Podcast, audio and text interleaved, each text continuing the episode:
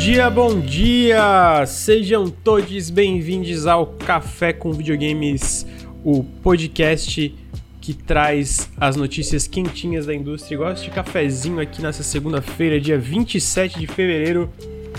Hum. Ah, eu estou aqui com meu amigo Henrique Antero. Bom dia, Henrique Antero. Bom dia. Eu tava tomando todinho, então Todinho, não posso falar pô. que eu tava tomando café quentinho, mas o todinho tava gostoso também. Assim como o dia Então- vai ser bom hoje. Semana é meu aniversário, amigo, sexta-feira, é mesmo, amigo? O que, que você quer de É. presente? Eu quero 100 milhões de reais. Alguma coisa dentro do meu alcance? Eu quero paz de espírito no meu coração. Tô só pedindo pedrado, né? Caralho.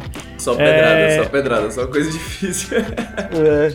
Mas assim, eu Não, vou- ganhei um presente, amigo. Ganhei o Controller, uma música do Gorillaz com MC Bin É verdade, essa é uma grande música. Muito pica. Te mandar uma, já que tu quer paz no coração, vou te mandar um baseado de maconha. Isso, não fala de drogas aqui. Só videogames. Só videogames, essa droga é, é liberada. É... Então tô aqui com meu amigo Henrique Antero, tá, tá já falando de, de entorpecentes. Quentinho que nem. Mas tamo aí, né? Segunda-feira. ah, vamos que vamos. Tem notícias pra falar. Tô aqui me matando fazendo um quadro novo. Já terminei o roteiro, o Henrique aprovou. A gente só tá tentando bolar agora um nome pro quadro. Ontem eu e a Fátima, ela me trouxe aqui pra, pra casa, né?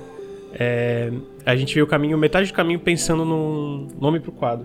Pô, pior que eu- Ah. eu tava nessa também, cozinhando e pensando assim. Hum, Difícil, né, cara? difícil. Pô, pensar, pensar em slogan, pensar em nome de quadro é muito difícil. É difícil porque fica definido, né? Tipo, é uma decisão que você toma que não é pra sempre, mas ela tem, né? Ela se desdobra no futuro, assim, né? Porque, tipo, é, quando você lança um quadro, tipo, uma ideia de um quadro, um modelo, um formato de quadro, isso é algo que a gente vai, pode ficar ite- iterando, né? Ao longo das semanas, ao longo dos meses, né? Pode mudar. Pô, não gostamos disso, vamos fazer diferente e tal. Agora, nome é uma parada que fica, né? É uma parada que você Sim, escolhe e pega, sim. assim, né? Tipo, Exatamente. é, é difícil, é difícil mesmo escolher nome essas paradas. Mas logo vocês. Eu acho que esse mês é março, né? A gente já tá quase em março. Quase Já deve estar no ar. Aí vocês vão saber o, o nome. É, vou dar os recadinhos ah, pra vocês antes da gente entrar na pauta. É, se vocês gostam do nosso trabalho aqui no, no Café com Videogames, no YouTube, etc., considerem apoiar o canal em apoia.se barra Nautilus ou picpay.me barra canal Nautilus. Todo o apoio faz muita diferença pro canal. É, se você está na Twitch, segue a gente na, no- nos feeds de podcast. Segue a gente no Instagram, arroba NautilusLink. Segue a gente no YouTube, youtube.com.br NautilusLink, youtube.com.br NautilusTV. Ah, e se você está no feed de podcast, segue a gente aqui na Twitch, twitch.tv barra NautilusLink. O Café com Videogames é gravado toda segunda-feira de manhã. É, a gente entra entre as 9h30 e 10 horas da manhã. Ah, o Periscope toda sexta-feira à tarde. Sexta-feira passada não teve porque caiu a minha energia. Primeiro foi a internet. Tipo, eu fiquei uma hora tentando arrumar a internet e depois caiu a energia. Você então, tipo assim, energia também? Caralho. Fiquei, fiquei mais de uma hora sem energia. Então, tipo assim, ainda bem que a gente entrou ouvir, porque a gente ia entrar e ia cair energia no meio do, do- do podcast. Deus sabe o É. que faz, né? Deus sabe o que faz. Ah, então, sigam a gente aqui no- na Twitch pra podcasts ao vivo e também pra é, outras lives aí que a gente faz, né? Tipo, cobrindo eventos, tipo State of Play, etc. Ah, e queria dizer aqui que o LGB Santos falou: Bom dia, estou ansioso pro meu primeiro café com videogames ao vivo. Conheci o Nautilus esse ano. Pô, Ah. espero que goste, espero que goste das bobajadas aqui. Geralmente tem mais gente aqui na, na, na, na mesa, né? Na mesa de podcast, mas hoje só, só nós dois. Ah, com isso, fora do caminho. Ai, Desculpa, eu tô com um pouquinho de sono. É, vamos para as notícias. Notícias, né, Henrique? A Notícias. primeira notícia, amigo, é o. Entra aí a vinheta da Activision Blizzard da Microsoft, né? A, vinheta, essa- a vinheta é mais ou menos assim. Blizzard, Activision Blizzard versus Microsoft, round 5. Né? Fight! Porque, porque tá. Estão se desdobrando muitos, é, muitas, muitos acontecimentos nessa- na tentativa da Microsoft é, ter a aquisição, né? Eles estão tentando adquirir a Activision Blizzard por míseros 69 bilhões de dólares e estão tendo muita oposição de órgãos de regulamentação ao redor do mundo, especialmente o FTC dos Estados Unidos, que já bloqueou para processar, a, o, a CMA do Reino Unido, que falou que apenas a, a, é, remediações estruturais seriam aceitáveis para essa compra, ou seja, eles queriam que a Call of Duty, que a Microsoft tirasse Call of Duty, vendesse Call of, a parte de Call of Duty é, do negócio, que ela já falou que não vai, né? E também o teve agora no dia, semana passada teve uma basicamente um uma corte ali da, da em Bruxelas da do órgão de regulamentação do, da União Europeia, que é um também que está é, tá oficialmente falando que está preocupado com as os efeitos que essa aquisição pode ter na indústria de videogames e na indústria de cloud gaming. Desculpa, e amigo, aí, te interromper, mas esse o Bruxelas a gente precisa falar em português, porque o nome dessa cidade em português é muito bom. Bruxelas. Bruxelas. Bruxelas. Tá, então lá estava em Bruxelas. É, e é engraçado, é, é, semana passada teve até uma confusão por causa disso. Até fiquei tipo, cara, se for isso, é meio bizarro que eles iam anunciar tão. De forma tão, entre aspas, leviana, porque eu acho que ia ter uma, algumas mudanças significativas até pra parte de hardware do Xbox, mas foi só um erro da Eurogamer. uh, mas basicamente o que aconteceu é que depois do negócio de Brussels, a Microsoft anunciou oficialmente que eles assinaram um contrato é, que eles chamam de. Como é que eu traduzo? Legally binding. Que, que prende eles legalmente, né? É, a, acho que essa é uma basicamente. Tradução que basicamente obriga eles legalmente, através de um contrato, através da lei, a lançar Call of Duty por 10 anos nos consoles da Nintendo de forma. Então, tipo, não é um lançamento ah, através de cloud gaming, não, é um lançamento do. É, nativo, né? Um lançamento do console nativo com as mesmas. É, com paridade de, de. Não de performance, que é impossível, mas paridade de. de features, do jogo rodando nativamente, etc. É, é, vinculante. Vinculante é uma palavra boa, tipo uma cláusula também de sério. E mais, mais interessante que. E a, e a outra parte é que eles anunciaram também um, um contrato com a Nvidia. Para quem não sabe, basicamente essa compra tem uma grande opositora, que é a Sony, né? E aí também tinha duas outras empresas que estavam falando que não eram tão a favor da compra, que é a Google, mas daí a Google, né, que se foda. Sinto muito, mas tem empresa, tipo assim, a Google falando, ah, não, cloud gaming. Pô, o, o Stadia foi um fracasso por causa da Google. É o contrário do Única... que o Grutão falou no chat, né? Que o Brasil liberou, tinham, os outros países tinham que respeitar, né? tipo, é. é o contrário disso, né? A, Google falou que não e ninguém liga. O Brasil falou que é. sim e ninguém liga. É. Vamos deixar as pessoas grandes na mesa, tá ligado? É, e aí. A, e a outra opositora era a Nvidia. Por que, que a Nvidia estava é, meio que com receios em relação à aquisição? Por causa que a Nvidia tem o GeForce Now, para quem não lembra. O GeForce Now é essa. É... Ai, é minhas costas. Essa. É, é, o serviço de cloud gaming da Nvidia. Que hoje em dia é melhor do que o xCloud, né? Tipo, em questão de, de como roda, em questão de qualidade de imagem, de latência, etc. É, obviamente funciona um pouco diferente, tu tem que comprar o jogo, tu tem que, né, é, é pra, pra usar o GeForce Now e etc. Não é a mesma lógica do, do xCloud, que é através da assinatura do Game Pass. E aí a Microsoft ela assinou um contrato com a Nvidia de 10 anos, é, garantindo todos os jogos desenvolvidos internamente do Xbox no GeForce Now, que é uma coisa que não saía jogos do Xbox não saíram no GeForce Now, agora vão, vão, vão, vão ser disponibilizados.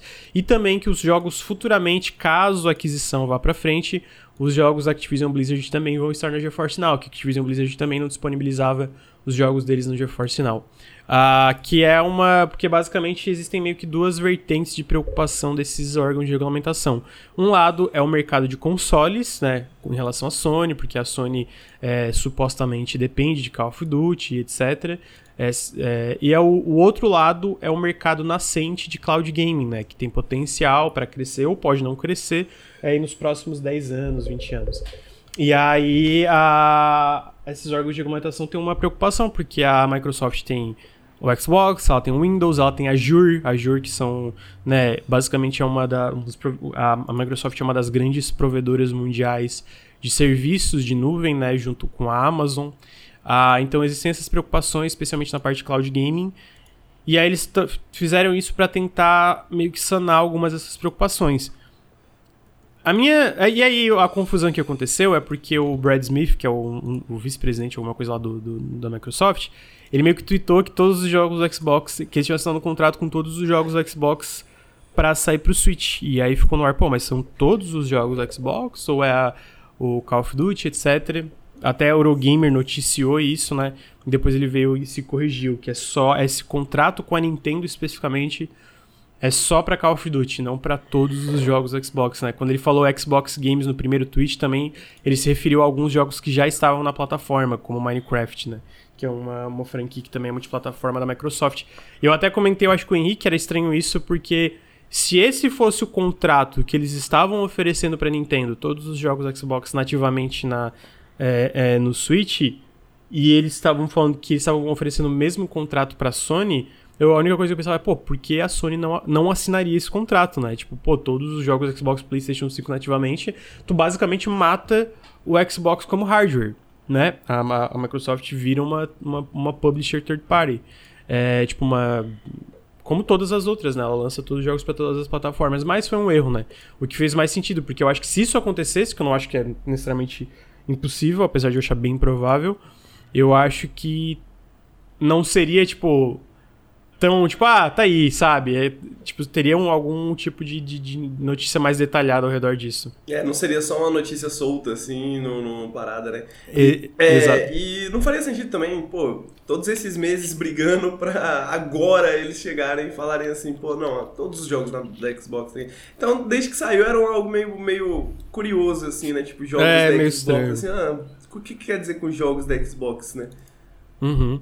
É, e aí depois é, o, Brad, o Brad Smith veio, se corrigiu e, e os jorna- e, Porque basicamente a Eurogamer fez um erro, né? Eles confundi, confundiram a parte da Nvidia com a parte da Nintendo. Ah, ah, então, pessoalmente, o que, que eu acho dessa notícia? Eu acho que isso é o bastante para aquisição passar na União Europeia, mas eu acredito que ainda não vai passar no Reino Unido. Eu acho que o CMA ainda não vai aceitar essas remediações, né? É porque essas remediações são remediações comportamentais que são chamadas, são remediações é através de contratos que a CMA e outros órgãos de regulamentação podem é, ficar de olho, observar e é, meio que forçar a ser respeitado.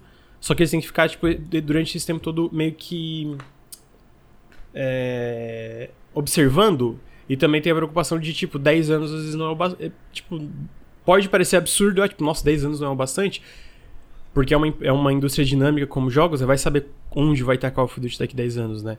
É, ao mesmo tempo, daí. espero. É, é, morto eu espero também. Mas ao mesmo tempo, parar pra pensar 10 anos não é tanto tempo pra uma indústria de entretenimento, assim, né? Tipo, existem os dois lados. Tipo, 10 anos é muito tempo pra é, tentar ver, prever o, o impacto de uma franquia como Call of Duty, ao mesmo tempo 10 anos não é tanto tempo para prever o impacto de uma aquisição como uma publisher do, do escopo da Activision Blizzard, né? Porque eles têm várias IPs, eles têm a Blizzard, eles têm a própria Activision que tem vários estúdios, é, eles têm a King, né, que é uma das é, líderes da, do setor mobile. Então, eu acho que isso não vai ser o bastante para CMA e eu ainda acho que esse, essa aquisição está está morta. Eu acho que não, não vai passar. Pessoalmente, posso estar completamente equivocado. Se o Luiz estivesse aqui, eu acho que ele ia dizer que ia passar. Mas eu acho que não. É, queria saber o que o meu amigo Henrique acha. Cara, eu acho que eu. É difícil saber, né? Porque... Eu acho que eu não sei. Eu acho que Tipo, eu não sei, é, tá ligado? Porque eu concordo com vocês que, tipo. 10 anos pode parecer muito, mas na verdade nem é tanto assim, porque pô, a Activision, afinal de contas, a Activision juntou com a Blizzard faz, tipo, não faz 15, tá ligado? Tipo assim, Uhum. é, foi algo, é algo recente, é algo da memória recente, assim, é algo que eu lembro, tá ligado? Eu tava, Sim. eu já estava acompanhando notícias nessa época, eu já estava acompanhando videogames nessa época, eu vi isso acontecer, sacou? E então, tipo, não é um tempo tão longo assim, não é um tempo tão absurdo assim. Desde então a gente teve um Diablo só. tá ligado? Não, não, tecnicamente dois, porque teve o remake, né? É verdade. Mas sim, é, tipo. E teve, acho que teve um pro celular, um bagulho assim aí. É, o Immortal, o É, Immortal. acho é que é o. é- é- mas acho que é isso, sacou? Tipo assim, não é tão. Não um tempo tão grande assim, sacou? Tipo. É, é que, tipo, é aquele negócio, né? Tipo, é- não é um tempo tão grande, mas ao mesmo tempo é, tipo, duas gerações de consoles, tá ligado? É, é, Porque então- eu acho que a maior preocupação quando tu pensa assim em relação a Call of Duty, por exemplo, no meio da geração, é, sei lá, vamos, vamos dizer que por alguma razão a Microsoft não é Call of Duty exclusivo. Que eu não acho que vai acontecer mesmo se não tivesse contrato, tá, pessoalmente. É, geralmente eles fariam isso numa virada de geração. Porque, tipo é... tipo assim, ah, essa nova geração vai ser só. Mas, tipo assim, 10 anos são duas gerações, e, tá mas ligado? eu acho que também que talvez nem. É, eu não sei, né? Porque a gente tem visto as gerações se estenderem um pouquinho cada é, vez mais, né? Então é eu fico pensando assim que talvez uma geração e meia, né? Uma geração uhum. e pouco, porque a Nintendo já tá com o Switch há mó tempão, né? Então eu fico uhum. imaginando também que o PS5 e o, e o Xbox S. É, especialmente o, eu acho que é verdade. Agora tu falou eles, especialmente, eu acho que vão ficar mais tempo porque teve muita. Tipo, os dois primeiros anos da geração. É, não tinha uhum. PS5 e Series X pra, pra, pra, pra vender, né? O é. Series S sim, porque ele é um pouco menor e mais fácil de fazer. Mas assim, o, o PS5 agora é que está, tá estabilizando a parte de, de, de, de, disponibilização do hardware por causa da crise dos chips, né? É, de semicondutores. Mas o Series X ainda não tem para vender por, tipo, muito, tá ligado? É, tipo, ele ainda não é uma, um, um... E, pra ser sincero, até o PS5 ele tá vendendo muito, mas ainda. Tipo, às vezes ainda fica em falta, né? É, uhum. É, mas ele, pelo menos a Sony conseguiu estabilizar essa, essa parte de. de é, da parte de processamento, da parte de processamento que eu digo da parte de criação, né? Do, do, do, do console. Agora a Microsoft na parte do Series X ainda tá com dificuldade, então faz muito sentido essa geração se estender mais, né? É... Exatamente. É, exatamente. Então, tipo assim, eu acho que a geração pode se estender um, é, eu acho que a geração pode se estender um pouco mais. E no final, e aí né, é isso, né? No final das contas, esses 10 anos não são tanto, né? No, no final uhum. das contas, esses 10 anos não são tanto assim. E aí eu sinto que tem duas opções, né? Ou isso é o suficiente, tá ligado? Para os órgãos reguladores falarem assim, ok, mas na minha cabeça não parece suficiente pra mim, tá ligado? Tipo assim, se, eu, se eu estivesse num órgão regulador, eu acho que, tipo, a primeira impressão que eu tenho dessa, dessas medidas é um pouco a medida de desespero, tá ligado? De tipo assim, uhum. mano, vamos fazer tudo que a gente pode para ver se dá para passar essa parada e aí a gente vê, tá ligado? Porque Sim. Eu entendo, tipo, o GeForce Now tá crescendo, Cloud Gaming tá crescendo, essa era uma das reclamações principais, né, da, da, da, da parada, mas eu não sei se mitiga o suficiente para acabar com as preocupações desses órgãos reguladores. Dito isso, é difícil prever o que que essa galera com muito dinheiro, né, até onde vai a influência, até onde vai o interesse, uhum. até onde, tipo assim é, a GeForce, é, GeForce Now não é algo que é muito relevante para mim particularmente. Eu acho que muito, provavelmente de vocês está ouvindo também, talvez não seja muito relevante. Dito isso, pode ser que a visão de mercado da GeForce e da Nvidia seja muito maior do que a que tá na minha cabeça, entendeu? Então. É, então, é, o GeForce Now tá aí faz. Pô, o beta saiu. Só faz quase 10 anos já. É, e tá com 25 milhões de, de usuários, né? Que basicamente tu tem que entrar numa fila. Então, tipo assim, não que tenha necessariamente 25 milhões de usuários ativos agora, mas, tipo, eu acho que já é um serviço que deu certo pra Nvidia, né? E pessoalmente é isso, né? Tipo, pra mim não era o Stadia que era o maior competidor de algo como o xCloud, era o, o, o GeForce Now, né? Mas de qualquer forma, eu, é, eu entendo o ceticismo, tá ligado? Pessoalmente, eu ainda acredito que, é, talvez na parte de cloud gaming, mas tipo, eu acredito que em questão de Tipo, a Microsoft tem. A, a Nvidia, obviamente, é third party, então ela é, usa software de outras empresas para lançar pro, o GeForce Now. E a Microsoft, como uma provedora de cloud gaming, tipo, que ela tá investindo, fazendo, tipo, cloud native games, né? Jogos nativamente na, na nuvem, ou que usam muito a nuvem, como Flight Simulator. Eu acho que ela tá investindo dinheiro para ver se esse mercado sequer é viável. Viável, né? Porque eu ainda, eu, eu ainda, tipo, eu, eu já usei o xCloud, eu acho que funciona muito bem. É, mas ao mesmo tempo eu acho, tipo assim, eu, eu não sei se ele se provou como um mercado que existe tanta demanda por ele. É, tá porque, ligado? tipo assim, não E é... aí fica. E, e, aí por isso que eu fico. Eu fico. Tá, beleza, eles, obviamente esses órgãos de regulamentação têm essas informações, têm os relatórios bem completos, porque eles se preocupam que eu acho que tudo super muito. Tudo muito válido e etc. Ao mesmo tempo é tipo. Não sei se é o suficiente, uh, né? Tipo, sabe, tipo, tentar. Ah, a gente tá tentando regulamentar um mercado que nem é um mercado. É, exatamente. Tipo, eu não quero ser o liberal aqui pra deixar claro, mas é mais no sentido de. Ah, obviamente também não é, ah, meu Deus, sou pró-aquisição ou contra-aquisição, é mais tipo, o que, que a gente tem aqui do, do, dos fatos, eu acredito, tipo, ok, tem essa regulamentação, tem essas preocupações, mas elas vão levar em algum lugar, necessariamente? Será que daqui 10 anos isso aqui realmente vai ser, vai, tipo, vai trocar e do nada cloud gaming vai ser algo como Netflix, né? Que a gente, todo mundo usa streaming de Netflix. Eu acho que para jogos é muito diferente. E pra parte de consoles, especificamente, eu já falei a minha opinião, né? Mesmo se Call of Duty ficasse exclusivo amanhã, a Sony ainda ia ser líder de mercado no, no setor de consoles HD, né? Eu, eu não acredito que ia mudar isso. Né? Eu também acho, mas, é, é, eu, mas eu acho que essa que é a questão, sacou? Tipo, eu acho que esses, esses órgãos reguladores, é, é, esses relatórios detalhados, né? Eu acho que muito disso tem muito de projeção também, né? Muito de projeção dos próximos 10 anos. E aí é nesse sentido que eu não sei quais são as projeções para cloud gaming, assim. Então, porque, tipo, por uhum. mais que seja citado como um elemento, digamos, à parte, né? Tipo assim, um dos fundamentos ali da. da, da, da, da da contraproposta, né, mas da resposta desses órgãos reguladores à aquisição, eu sinto que eu, eu não sei se é algo tão importante assim para eles que essas mudanças comportamentais em relação a cloud gaming sejam suficientes para eles falarem assim: "Ah, OK, não, agora que agora que vai ter GeForce Now, agora não, agora sim, agora pode passar a aquisição", tá ligado? Então, uhum. porque porque me parece um pouco isso, parece um pouco a medida de desespero, assim, tipo, vamos fazer até Sim, onde total. a gente consegue, né, sem ter que entregar Call of Duty pra Sony. É, eles e... falaram já que não querem, tipo assim, tipo, Uh, não entregar Call of Duty pra Sony, porque se a Sony tentasse comprar também não ia passar, mas mais no sentido tipo, ah, o que, a gente tá pedindo aqui estruturalmente seja que vocês vendam ou se separem a, a parte do, do, negócio da Activision Blizzard que faz Call of Duty.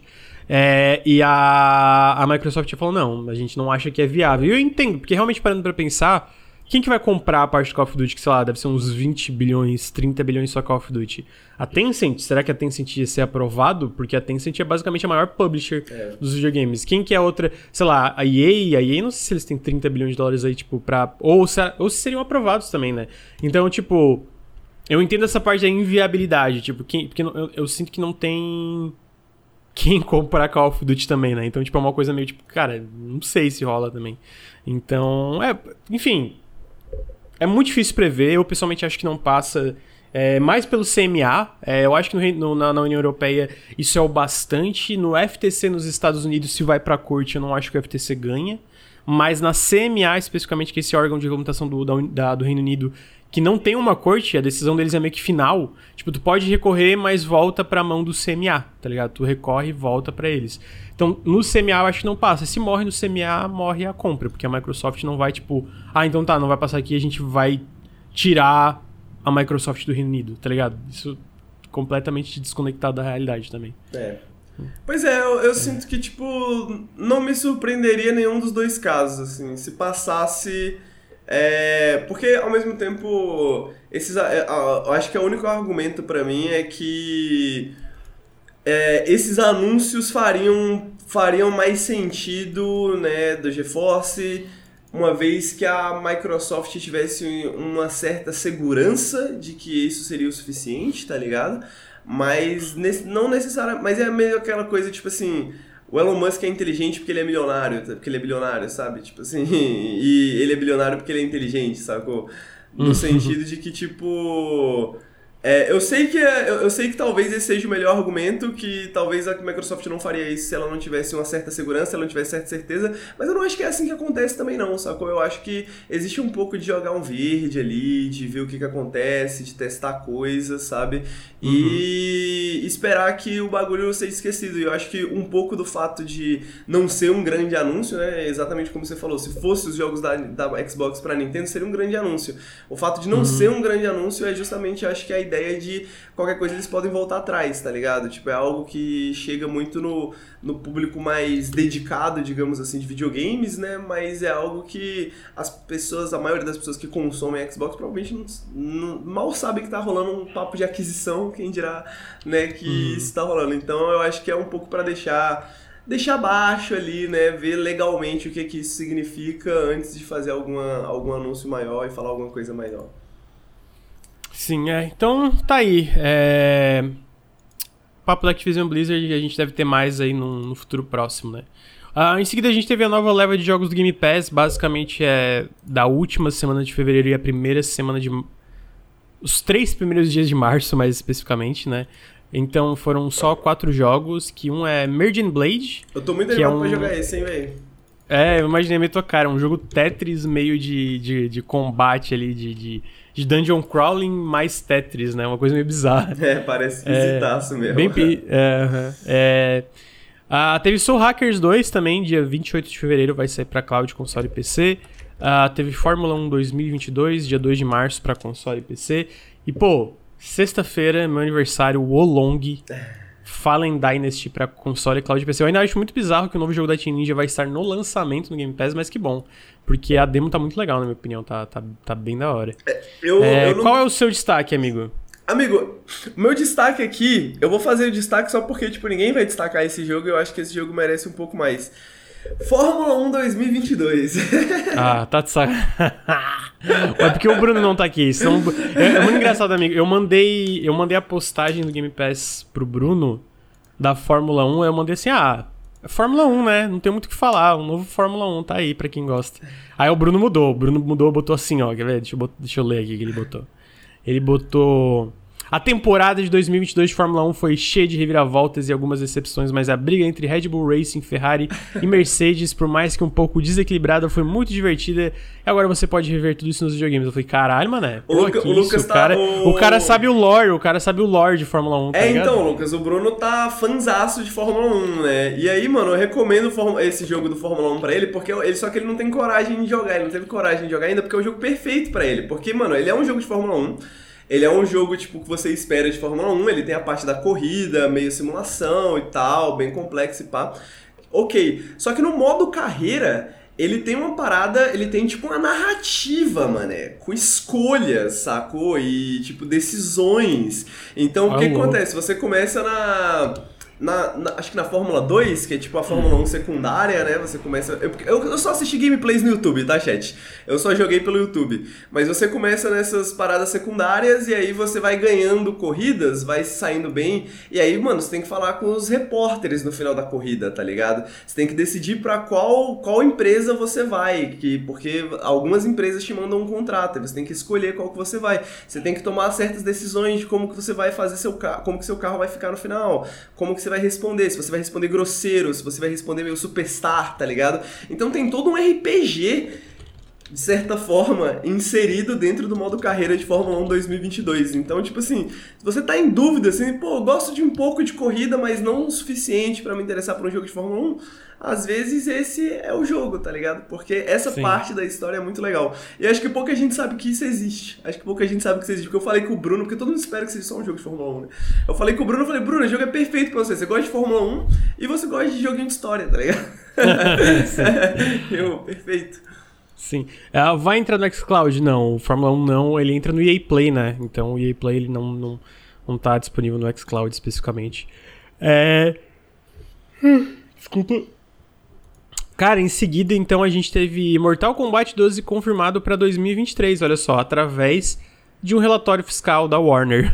tipo, eles estavam falando sobre os resultados da Warner, da, da, empresa como um todo, né? Então, a parte da, da HBO e de streaming. E aí, o CEO lá, o David Zaslav, não lembro o nome dele, falou que eles têm dois jogos esperados para lançar em 2023, além do que já saiu, que é o Esquadrão Suicida, que a gente vai falar mais pra frente, e Mortal Kombat 12. Então, internamente, pelo menos, eles estão mirando em Mortal Kombat 12 agora para 2023. E também já assando aquela dúvida: pô, é Injustice 3 ou Mortal Kombat novo que estão fazendo? É um novo Mortal Kombat. Eu não tenho muito. Eu não sou tão fã de Mortal Kombat, então. O que tu acha, amigo? Ah, então. então tá aí. Pra quem, pra quem é. Pra quem é, tá aí, né? Coisa de jogo de. Coisa de jogador de, de luta, né, cara? É, exatamente. Ah, em seguida, cara, essa notícia eu achei interessante. Sons of the Forest vendeu 2 milhões de cópias em menos de 24 horas. Eu achei um número muito impressionante. Absurdo, cara. É... Amigo, já jogou primeiro The... Chegou o The Forest? Não. Eu já eu escuto, eu falar, eu escuto falar bastante bem do, do, do primeiro The Forest, né? Tipo, ele saiu bem no. Na, na era do hype de jogos de sobrevivência e paradas assim, né? Então. Sim ele pegou bastante isso, assim, desses jogos que, tipo, tem milhares e milhares de jogadores diários, mas que fogem um pouco da, do, da, da, do ciclo de notícias mainstream, digamos assim, né? Uhum. É, eu tô, o, é engraçado que o, o, Sons of the Forest especificamente tem umas mecânicas novas, ele tem um... esse personagem que é tipo um NPC que te, te segue, tu pode dar ordem para ele, para ele, tipo, fazer várias do, do, das coisas braçais de um jogo de survival, te ajudar a fazer, né? Que essa parte de cortar árvore, mineral, qualquer coisa que seja. E obviamente tem essa parte do Sons, of, do Sons of the Forest que tá na tela agora, que ele é meio um jogo de terror, ele tem uma, uma progressão, ele tem um storytelling, né? Que eu acho que é o diferencial é... dele também, né? De ser um jogo de sobrevivência e de terror, né? Tipo assim, isso é algo que não é muito comum, né? Sim. Então, é, ele, eu, eu, sabia que ele tinha uma fanbase grande, né? Tu pode ver até pelos números do The Forest original no Steam. Mas, assim, confesso que 2 milhões de cópias em menos de 24 horas é, é impressionante. É impressionante. É, é, é eu tô curioso pra, pra testar esse jogo. Não, o jogo eu... quebrou a Steam por cerca tipo, de meia hora, assim, tá ligado? No dia do lançamento. Sim. Você tentava entrar na Steam, você não conseguia. É, e assim, as criaturas desse jogo são muito bizarras. São muito bizarras, então... Caralho, tem uns tá bebê isso, voador, É, é pois é, pois é. É bizarro. Pois é, bizarro demais. Ah, então tá aí, Sons of the Forest em Early Access. 2 milhões de cópias em menos de 24 horas. Mais um daqueles sucessos do Steam. Tipo assim, ele é meio esperado que fosse um sucesso, mas talvez desse scope é um pouco surpreendente, É um né? pouco, né, cara? Tipo, porra, é. 50 mil análises positivas na Steam hoje, Sim. 27 do 2. Tipo assim, uhum. caralho, assim, qual foi o último jogo que eu vi 50 mil análises positivas? Qual foi o último jogo que eu vi tendo 50 mil análises positivas com uma semana de lançamento? Tá ligado? Uhum. É, é, é bizarro, é tipo, gigante o jogo, né? É gigante. Amigo, né? em seguida eu fiquei muito feliz também falando de jogo de terror. A, a gente tem a notícia que está mandando pesquisas com perguntas sobre interesses em remake de Dead Space 2 e 3. E eu, porra, depois de jogar o remake do Dead Space 1, caralho, eu quero muito, mano. Do, do 3, beleza, se for pra ter um remake do 3 é pra refazer tudo aquela porra mesmo. Mas o 2, eu, eu até tô pensando. Ê, Honey. Oi, meu Deus. É, eu tô até pensando em fazer. jogar o 2 seguido, né? Ah, mas é. Pô, o remake do 1 foi incrível. Foi incrível, incrível. Então eu tô muito ansioso por um possível remake de Dead Space 2. Tu não jogou, né, amigo? Amigo, não joguei, eu assisti o Ricardo jogar. É, eu sei que o jogo tá bonito pra caramba, mas caralho, parece. Porra, eu, eu ia me cagar inteiro, velho. Não tem como. É, não tem como. Não, não... Terror contigo não, não, não dá. É, eu, tipo, se eu for jogar um dia, eu vou jogar em live, vou jogar com as luzes acesas, porque, porra, eu. Eu. Eu tô jogando Vampire Bloodlines, amigo, que é um jogo de 2004. E tem alguns momentos que eu me assusto pra caralho. Tem tipo uns jumpscarezinhos assim, sacou? Tipo, porra, imagina o Dead Space que tá bonitão, que tá tipo, porra, tá ligado? Sim. É, não dá, não dá, não dá. Então, tá aí. O Henrique estaria todo cagado. Eu também, mas eu jogaria. Uh, quero muito, quero muito, torcendo para acontecer, torcendo que os números do do Dead Space 2 tenham, sabe, tipo, do, desculpa, do remake do Dead Space 1 tenham feito tenham feito jus ao que a EA esperava, né?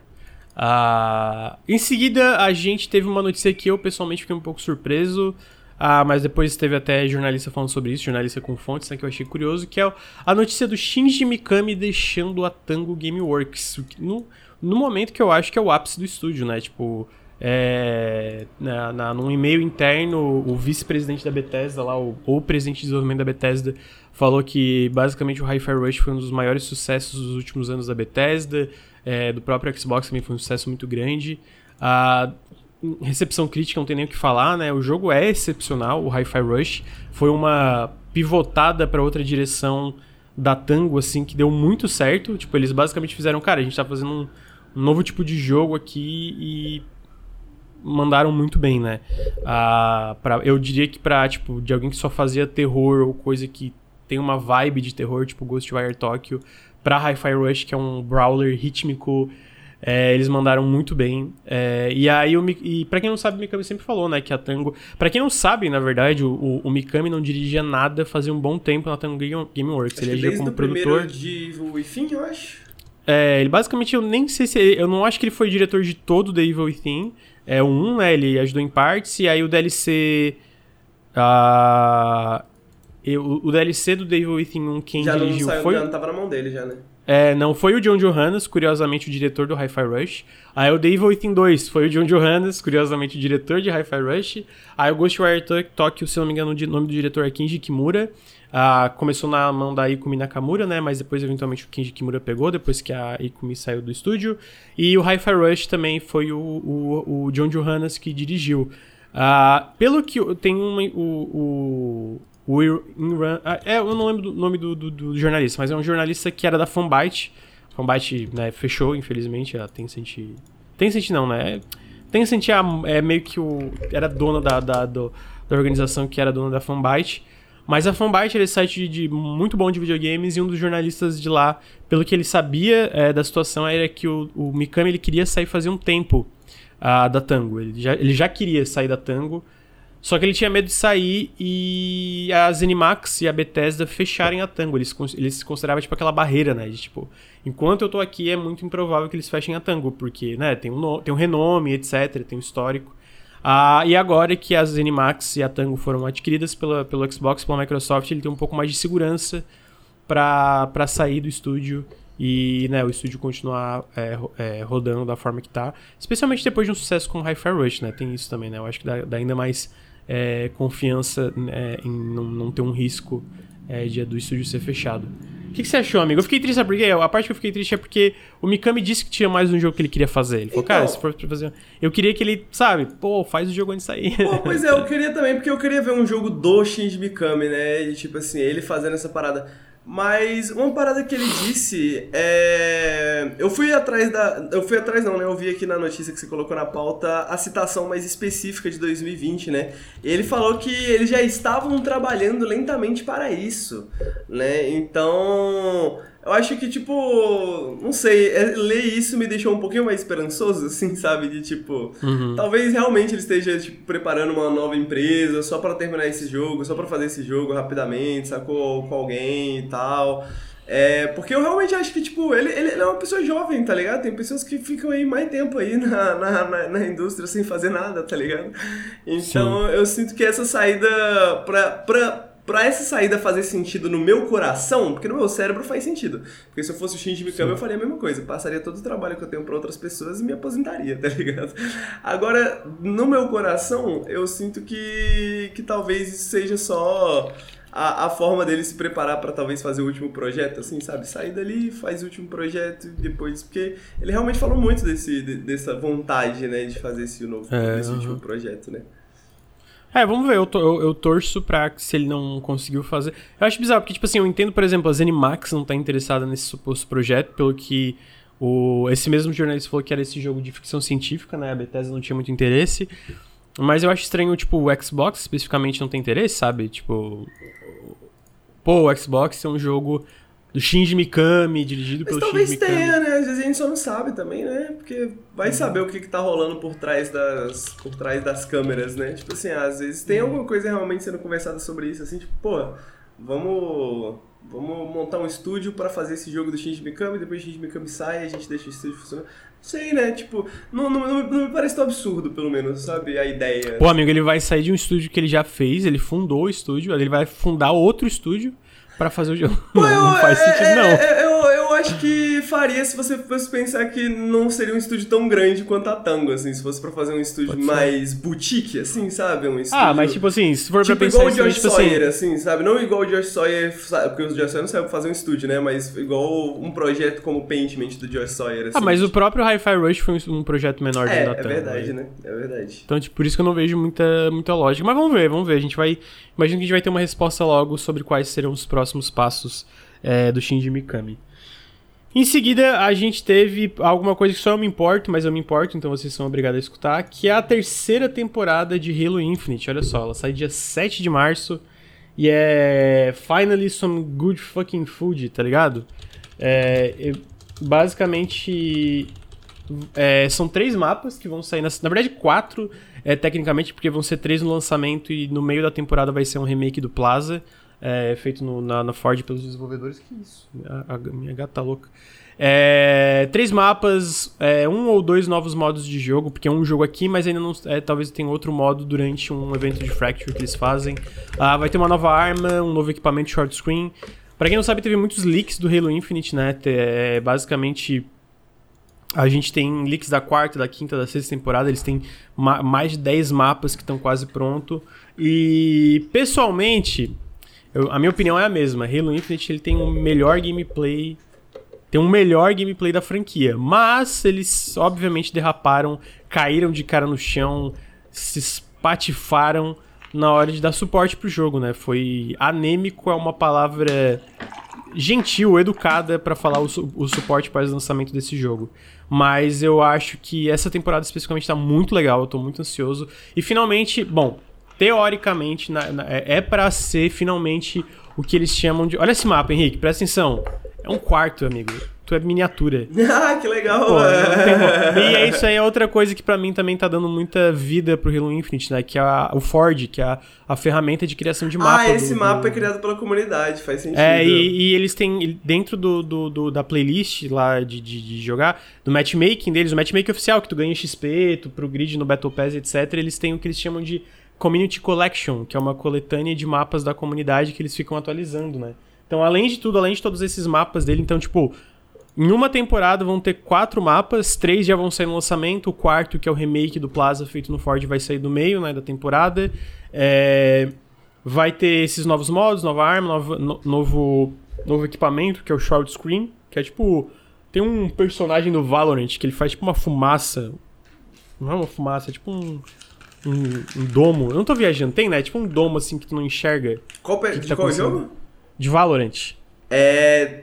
É, tem. tem to... é, é, que tudo, todas as fumaças no, no, no Valorant são tipo domos, tá ligado? Ah, então, é... aí tá vendo? É, não sei se tu viu ali, o short screen é parecido, é um domo. Uh -huh, ali, tá é, exatamente a mesma coisa, a mesma, mesma coisa que acontece na. E que eu acho muito, muito, muito. um conceito muito legal, inclusive. Mas é bem a mesma coisa mesmo, parece as smokezinhas do Valorant.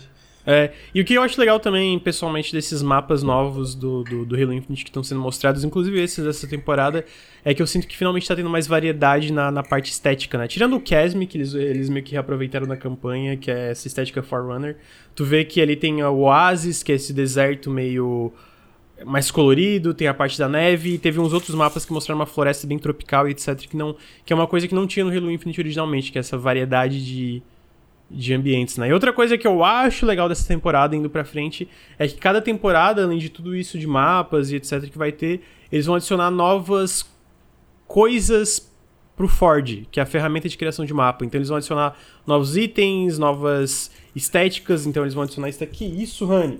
Novas estéticas, tipo, do, é, tipo estética do, dos Forerunners, estética dos Covenants, estética dos Floods, então vai ter cada vez mais variedade para a comunidade, né? E aí eu espero, o que, tá, o que, a gente sabe por. Porque quase 100 pessoas foram demitidas da 343, né? A gente comentou isso em, em outro café. É que eles vão continuar dando suporte a longo prazo pro Halo Infinite, enquanto a Certain Affinity faz o Tatanka, que é o novo projeto Halo na, na Unreal Engine.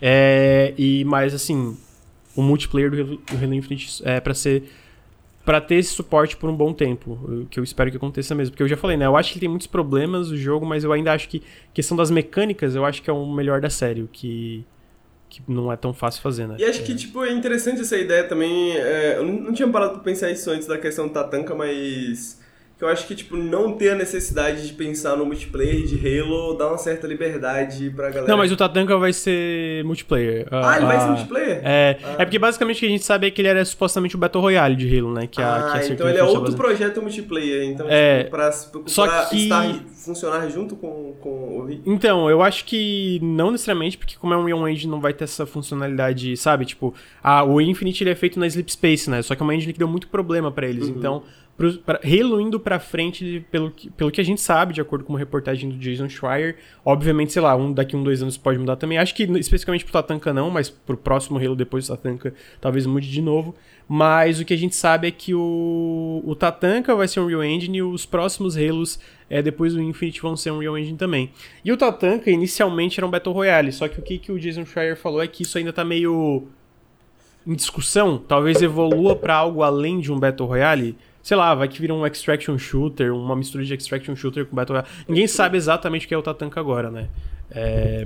Mas assim, eu tô animado pro, pro Halo Infinite, né? De ter finalmente. Se eles realmente fizerem essa season, é, sazonalidade que eles falam de ter temporadas de 3 em 3 meses. É, que é isso, né? Supostamente começa dia 7 acaba dia 20, essa temporada do. Terceira temporada do, é, do Infinite, depois já vem a quarta.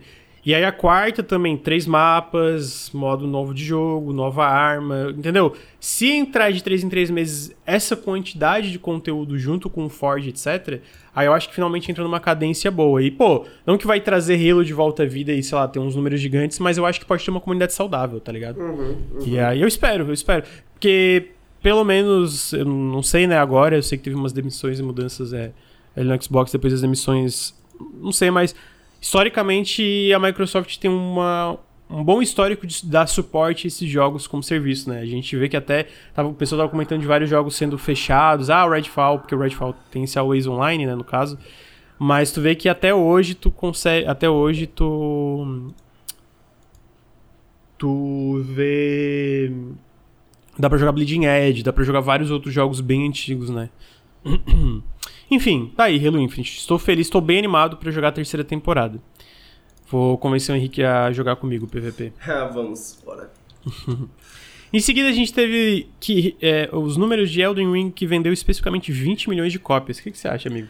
Bastante cópias. Né? Bastante né? cópias, né, amigo? Bastante cópias. Caraca, não faz Muito... nenhum ano. Quer dizer, faz não, agora, nem... faz um ano, né? Tipo, lançou, tipo, caraca, faz quase exatamente um ano que lançou, né?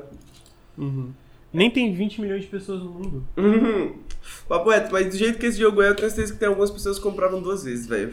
Do jeito que a tem, uh -huh. foi de Elden Ring. É, tipo, comprou um, uma, uma cópia no PC, é. uma no Play, uma no Xbox. Papo reto, cara. Mano, é. Ah, porra, é, o jogo merece, né? É foda porque eu sinto que. Que. Acho que a única coisa que eu sinto que. Pô, Queria muito um lançamento em fevereiro. Ai, Caralho, ela tu viu isso? nas suas costas, filho. Caralho, desgraça. Não, tá surtado, tá correndo pelo quarto todo, mano. Sabe quando o gato dá aquela espira assim? Tá. É, tem um gato na tua camiseta, deve ser por isso. Além é, de verdade. você, no caso, né? Além de você ter um gato estampado. Oi, Mas, cara, é, é muita cópia, né, cara? É muita cópia e é um jogo que merece. Mas eu queria que, que esse ano tivesse tido um jogo, pô. Talvez não um jogo que vendesse 20 mil cópias em um ano, tá ligado? Se bem que a gente teve Sons of the Forest que venceu duas em 24 horas. Mas uhum. um jogo que tava todo mundo conversando sobre, tá ligado? Saudades dessa época quando o Elden Ring foi lançado, foi divertido. Elden Ring, né? Sim. é... Então tá aí, Elden Ring. Ah, a gente deve ter algum jogo aí. Esse ano sai Zelda, sai Starfield. Tem uns jogos, tipo, grandes, né? Tipo Homem-Aranha 2, essas coisas. Acho que, o é, Star... acho que pra mim Starfield e o Zelda. Acho que pra mim, principalmente Starfield, porque PC, né? Mas. Mas acho que o Starfield e o Zelda vão ser esses, né? Quando lançarem, as pessoas vão ficar falando pra eles por, por, por semanas e semanas. Vai ser ótimo. Que aí eu posso Sim. só me esconder e falar de outras coisas. É, em seguida a gente teve o State of Play, né? Então. O State of Play teve 15 ou 16 jogos. A, a gente teve ali inicialmente 5 jogos de realidade virtual. Eu, pessoalmente, não estou muito interessado. Achei todos muito parecidos. Eu falei no, no dia, eu acho que realidade virtual, tipo, é legal. Mas, tipo assim, se tu vê quatro dos jogos, mesmo que sejam diferentes, assim, aquele lá da, da baseado no, na obra do, do Asimov, etc. Mas, sabe, todos piu-piu-piu. Tipo assim, eu não tenho problema com shooter, mas, sabe, tipo. Uhum. Acaba misturando, mesmo, mesmo esse, é, o Green Hell, que é meio que survival, tem uma coisa parecida, assim, tá ligado? Ah, o mais legal para mim foi o mais diferente, que eu já joguei, no caso, especificamente foi o Before Your Eyes, né? Ah, aquele de piscar e tal. Esse aí eu, eu joguei no PC, que não precisa de VR, pode jogar na webcam. E eu chorei horrores, assim. É, esse eu quero muito jogar, mano. O, o Green Hell, eu não tô lembrando se eu, eu não lembro se é exatamente o Green Hell, mas eu lembro. Porque eu gosto muito de jogo de sobrevivência, né, mano? E aí, tipo assim, o foda do Green Hell é que ele realmente tem esse problema de parecer muito genérico mesmo. Mas uhum. eu lembro de ler que ele fazia algumas coisas interessantes, assim, em termos de navegação. Se, se eu não tô enganado, é o Green Hell, que tem um que tem até uma bússolazinha, às vezes tem que tipo, seguir a bússolazinha, pá e tal, para se localizar. Então eu lembro de ler que ele faz algumas coisas interessantes dentro do gênero de sobrevivência, sabe? Mas ele realmente tem, Eu também nunca testei o jogo porque ele tem muito esse problema mesmo, assim, de tipo. Você até esquece que o jogo existe, assim, ele se mistura com a memória de outros jogos. É, tá tem, é, tem, é, realmente, esteticamente ele é bem, bem genérico mesmo. Ah, mas é, tá aí, PSVR 2, eu sinceramente, tipo, tem coisa legal, mas até agora Eu sei que o PSVR 2 é um hardware muito bom, mas não tenho muita confiança que ele vai ter essa. vai se sustentar a longo prazo, tá ligado? Bom, Porque dito agora isso, é... se a Sony quiser mandar pra um pra nós, pra gente ver e ter opiniões mais corretas, né? Opiniões que não são apenas conjectura, por favor, mandem pra nós. A gente vai reportar, vai trazer nossas opiniões aqui com certeza. Sim. Uh... Então tá aí, uh, em seguida a gente tem no State of Play o trailer de lançamento do Destiny 2, o Lightfall. Parece legal, Destiny sempre parece legal, mas não tem muito o que falar, não tenho mínima, eu não tenho a mínima ideia do que tá acontecendo nesse ah, trailer. Ah, mano, então... não, é porque agora, Lucas, tem novas exóticas. E agora, Lucas, tem um, novo, tem um grappling hook, Lucas. E agora tem. Pô, amigo, mas grappling hook não é. Não, eu não, não gosto desse tom que tu falou de um grappling hook. Não, é, eu tô, eu tô, eu tô, Não, é, um grappling hook é bem maneiro, na real. Mas é isso, é mais Destiny, né, velho? É tipo, você gosta de Destiny? Aí você vai gostar de Lightfall. Você não gosta de Destiny? Provavelmente não vai ser agora que você vai começar a gostar, tá ligado? Uhum. É, é o, o lance de Destiny pra mim ele é muito. Muito como eu vou dizer? Você lembra daquele termo que a galera usava bastante que chamava lifestyle game? É. Destiny é um lifestyle game, exatamente. É, um lifestyle tipo, game. É, é, meio difícil tu entrar assim, né? De tu. Enfim, mas tá aí. É, é tipo, se você, se você entrar e se você entrar e gostar, você vai jogar só Destiny pro resto da sua vida, tá ligado? Aí, tipo assim, todo dia você vai entrar no Destiny, aí legal, bacana. é o seu joguinho hum. de entrar toda semana, todo dia. E, e às vezes a gente precisa de um, né? Eu entendo que às vezes a gente precisa de um joguinho assim, né? Pra alguns, outro jogo que é muito chamado de lifestyle game é o Monster Hunter, né? Pra uns é Monster Hunter, pra outros é Destiny, pra uns é Valorant, né? Sim. É, então, cada um com, com, com a sua também, né? Sim, amigo, depois teve Tia. Tia vai sair no Tia dia 21 de março. Pô, parece incrível. É, vai sair pra PC, PlayStation 4, PlayStation 5. Vai estar no PlayStation extra, né, na, na, PS Plus, no Game Pass, né, basicamente da, da, Sony, que tem aquela parte que é meio, tem um catálogo enorme de jogos, vai, já, tá, já vai estar tá no lançamento. Pô, eu acho que esse jogo vai ser fantástico, mano. Esse eu acho que a gente vai receber pra análise, eu tenho a impressão, porque é da Kepler. É, Kepler a gente recebeu o Sifu, a gente recebeu o Scorn, né, então... Ouso dizer torço... que será melhor do que Breath of the Wild. Ah, caralho, amigo. Ouso tá tudo dizer. bem? Não, é porque o Breath of the Wild fez primeiro, né? Então, tipo assim, nunca vai perder isso, assim, né? Tipo, né? O Breath of the Wild justo. teve que fazer primeiro o bagulho, mas ouso dizer que esse jogo, pelo menos, tipo, acho que as coisas, ele vai... Eu sinto que esse jogo vai entrar muito mais nas coisas que eu gosto do Breath of the Wild. Ah, sem que é a parte de exploração. É, sem as coisas sentido, que eu né? não gosto no Breath... Que eu, eu, gosto, pelo menos as coisas que eu não me importo tanto no Breath of the Wild, Sim, sabe? então, sentido, ouso sentido. dizer que, eu, que eu vou gostar desse jogo mais que Breath of the Wild. Dito isso, Breath of the Wild 2 vem aí também, né? Uhum. É, amigo, antes de continuar, deixa eu só fazer um xizinho. A gente já tá no final da pauta e eu me aguentei bastante. Beleza. Tô muito melhor. Estou muito mais policiado. é verdade, amigo. Eu vou rapidinho, já volto. Vai à vontade. Pô, é, é, melhor que Breath of the Wild não é uma opinião tão absurda não, rapaziada. Tipo assim, agora que Breath of the Wild... Pô, já faz 5 anos de Breath of the Wild já. Pô, é tipo uns 5, né? Sei lá. É...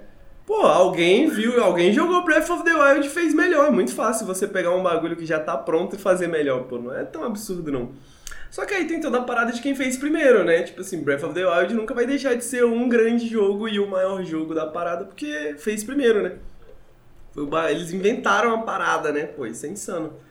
É, mas.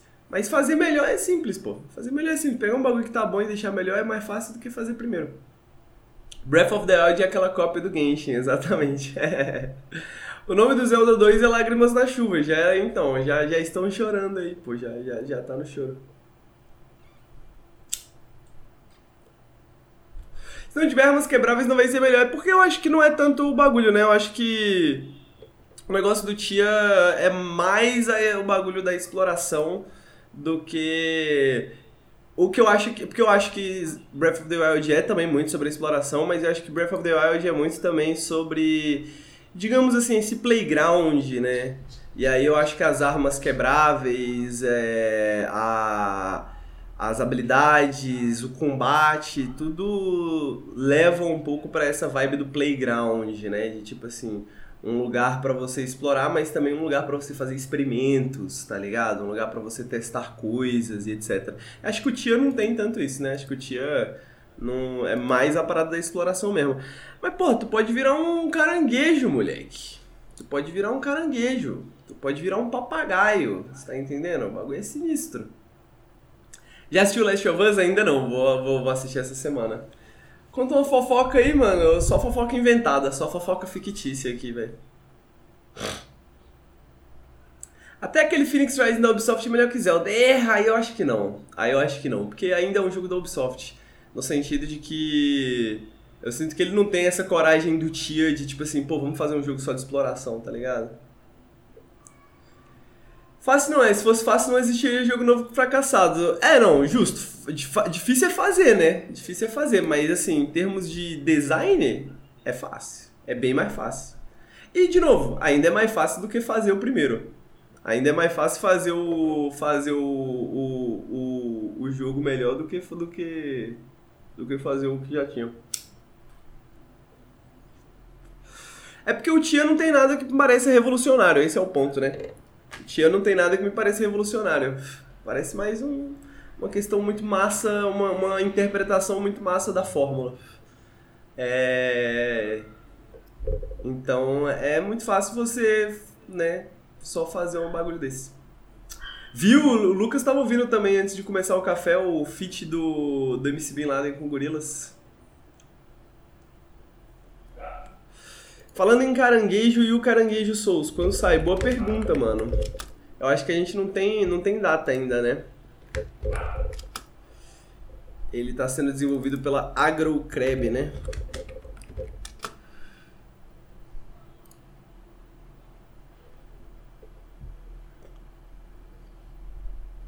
Uh, 2023. Tá dizendo que vai sair em 2023. Dos desenvolvedores de Going Under, teremos um Dark Souls em que você é um caranguejo. Chamado Another Crab's Treasure. Esse vai ser um, um, um Souls-like que eu vou jogar.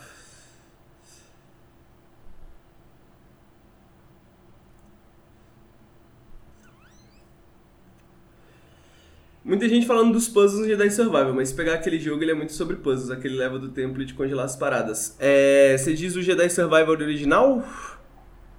Eu, eu, eu, eu, entendo a galera, a galera comparar o, o que apareceu do Jedi Survival novo com Breath of the Wild um pouco.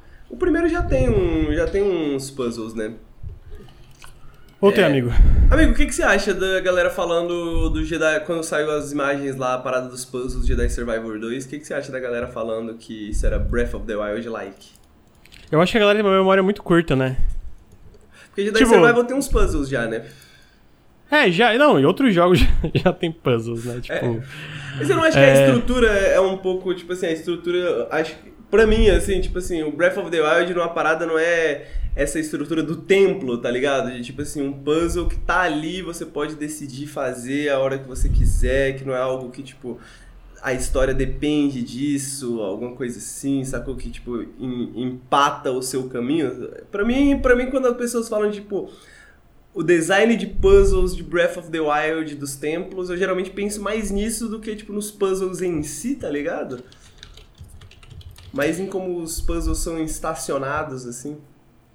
Ah, mas mesmo isso eu sinto que outros jogos tinham coisa tipo ah, puzzles que não bloqueavam o progresso e etc. no mundo aberto.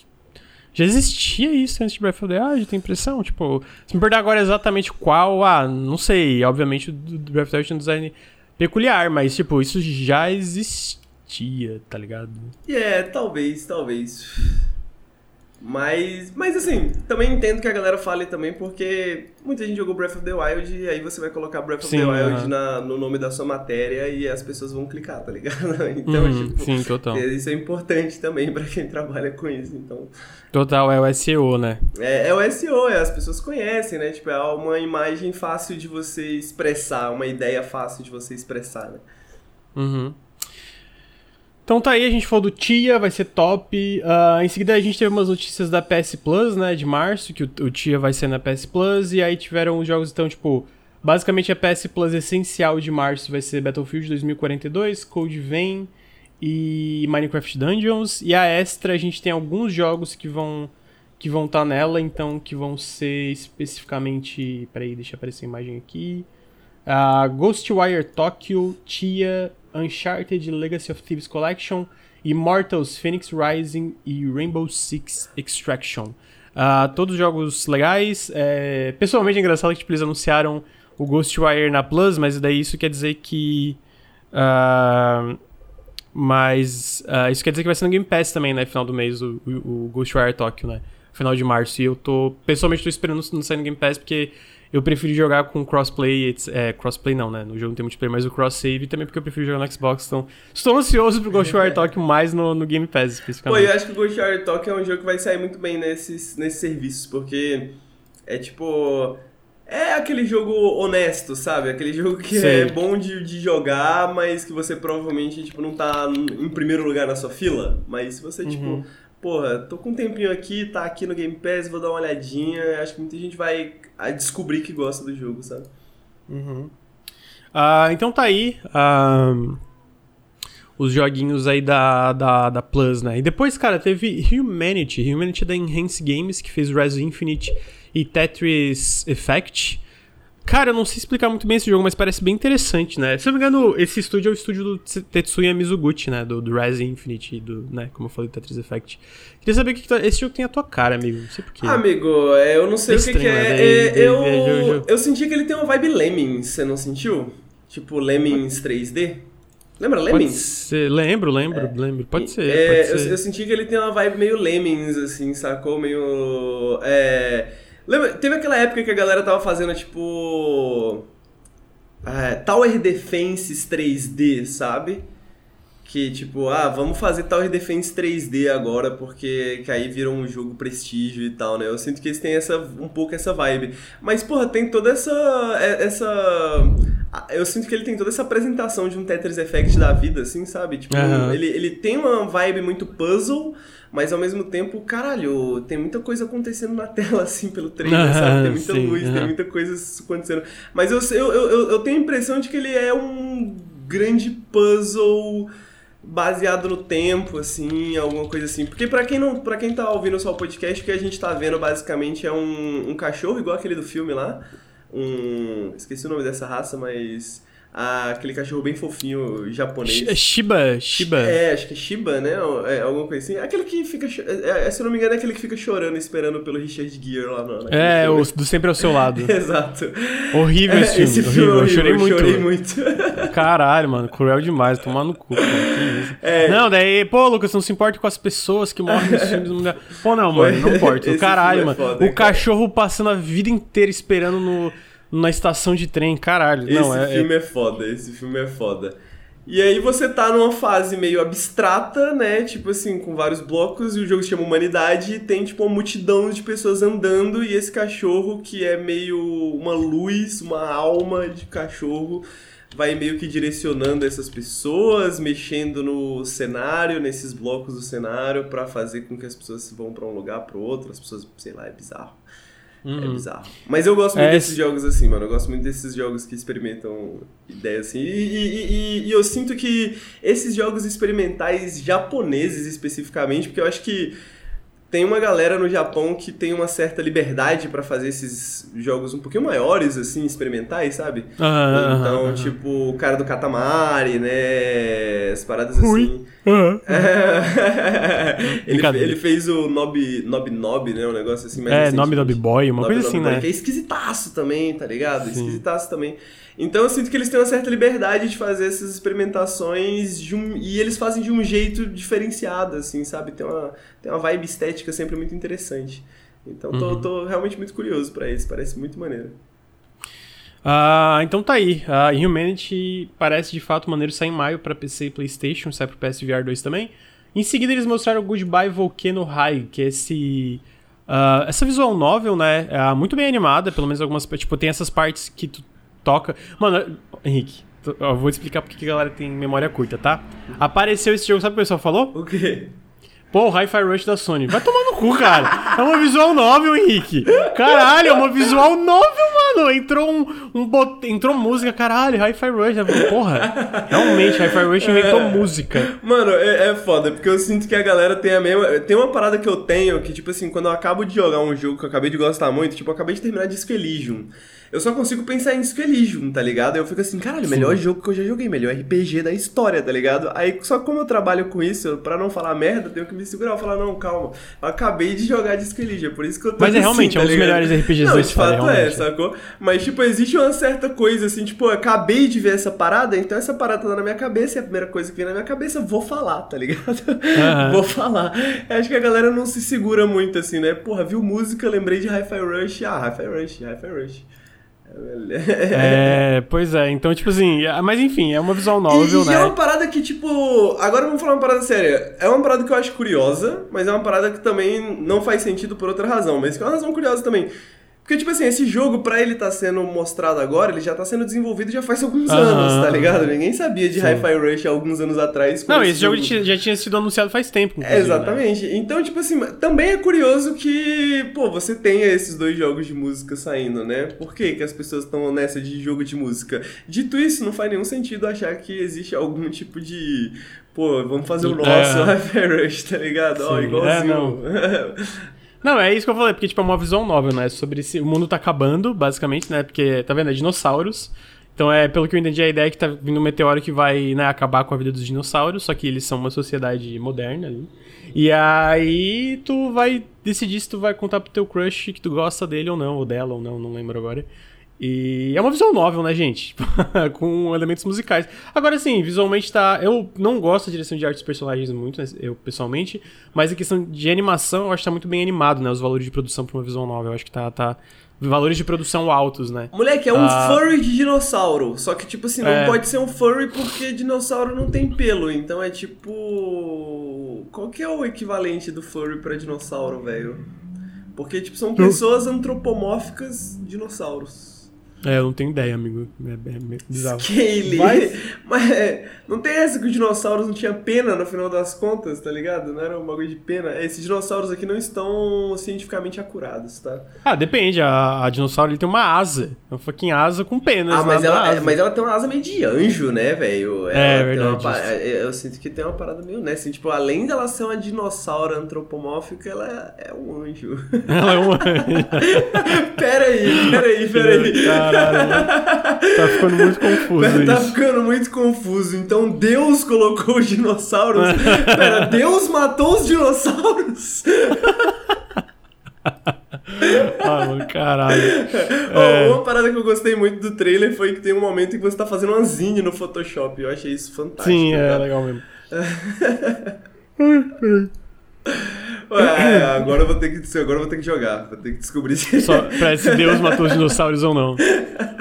O nome da análise: Deus matou os dinossauros? Análise. Porra, pior que tem a parada, tem toda uma parada meio apocalíptica do bagulho. Tem ali Class of the End, né? Não sei o que e tal. Então, tipo, mano, esse pai é o fim do mundo mesmo, tá ligado? Esse pai, esse anjo veio avisar do fim do mundo, cara. Eu não duvido, não, cara.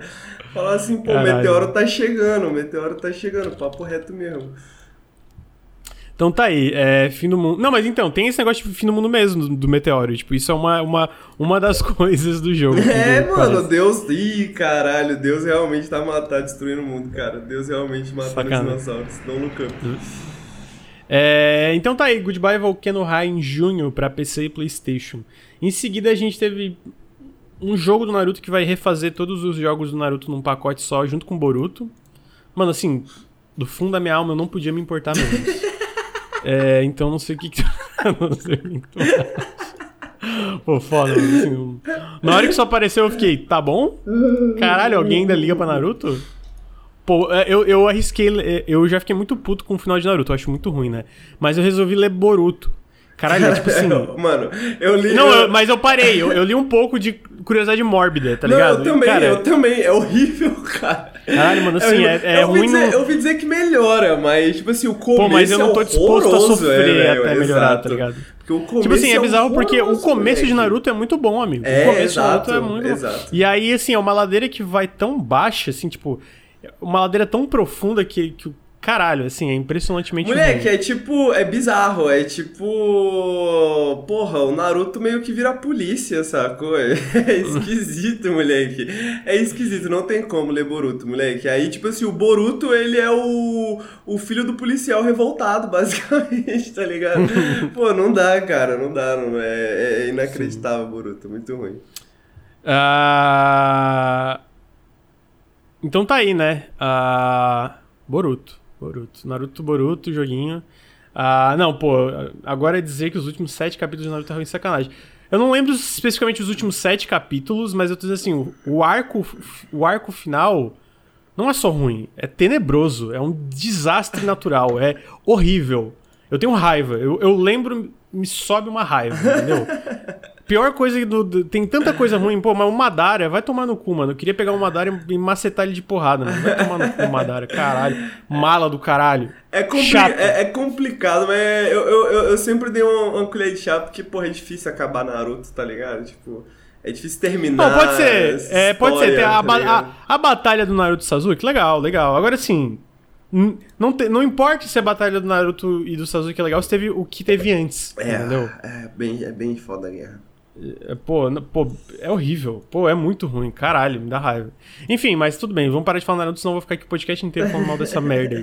É, mas tá aí, Naruto, né? Não podia mortar menos, vai sair um Naruto aí de um jogo Naruto novo. Em seguida, a gente teve o anúncio de Baldur's Gate pra PlayStation 5. Ele vai sair em agosto junto com o PC. Teve uma polêmica aí, a galera falou: caralho, Baldur's Gate vai ser exclusivo do PS5, não vai sair pra Xbox e tal. Porque a galera só se importa com esse jogo bom, Henrique, quando é pra fazer guerrinha de console. né? é verdade. E aí a Larian veio explicar que eles estão desenvolvendo já uma versão de Xbox, não tem nenhum contrato de exclusividade com a Sony, mas é que o Baldur's Gate, assim como a Divinity, eles têm split screen, né? Eles têm é, dá pra jogar é, split screen com um amigo assim local, co-op local. E eles estão tendo problemas técnicos com o split screen no Series S. Ah, então eles não querem confirmar uma versão do Xbox agora para agosto, porque eles ainda não não resolveram esse problema, eles não estão confiantes, por isso que já vai sair agora é, é em agosto para Xbox também, por causa desses problemas Parece uma boa técnicos razão, né? que eles estão. Oi? Parece uma boa razão, né? É, uma boa razão, uma boa razão. Então, por isso que eles não anunciaram. Agora, o jogo em si parece fantástico. É, Eu não joguei Divinity ainda, eu joguei bem pouco, na verdade, não joguei não. Parece bem pouco. É, eh, Desculpa, eu joguei bem pouco. Mas parece muito bom Baldur's Gate, que tá jogando no Early Access, já falou muito bem do jogo também. Então, tá aí, né? Baldur's Gate 3. O que que você acha, amigo? Pô, não tem como ser ruim. Não tem como ser ruim.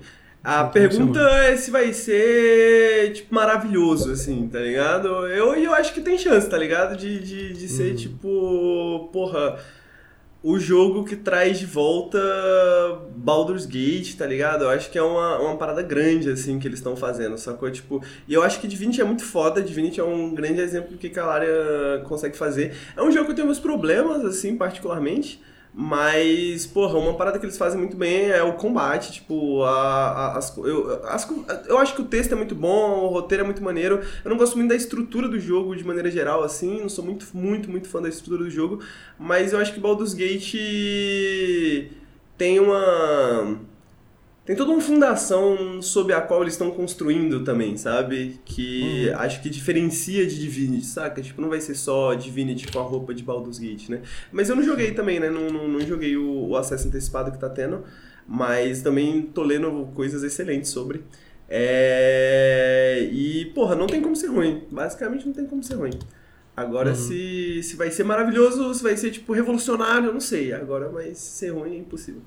É, eu acho que vai ser legal. Eu Tô, tô curioso. Eu quero ver se eu consigo jogar Divinity 2 antes dele, porque eu tô falando muito bem. Cara, é bom, mas é tipo assim, você tá disposto, é muitas É, horas, então, é, é é. gigante, tá ligado? É gigante, é muito texto, Uhum. é muito texto. Só pra você sair da primeira área inicial, mano, eu acho que eu levei, porra, sem brincadeira, umas 20 horas? Eu não lembro exatamente, mas deve ter sido umas 20 horas.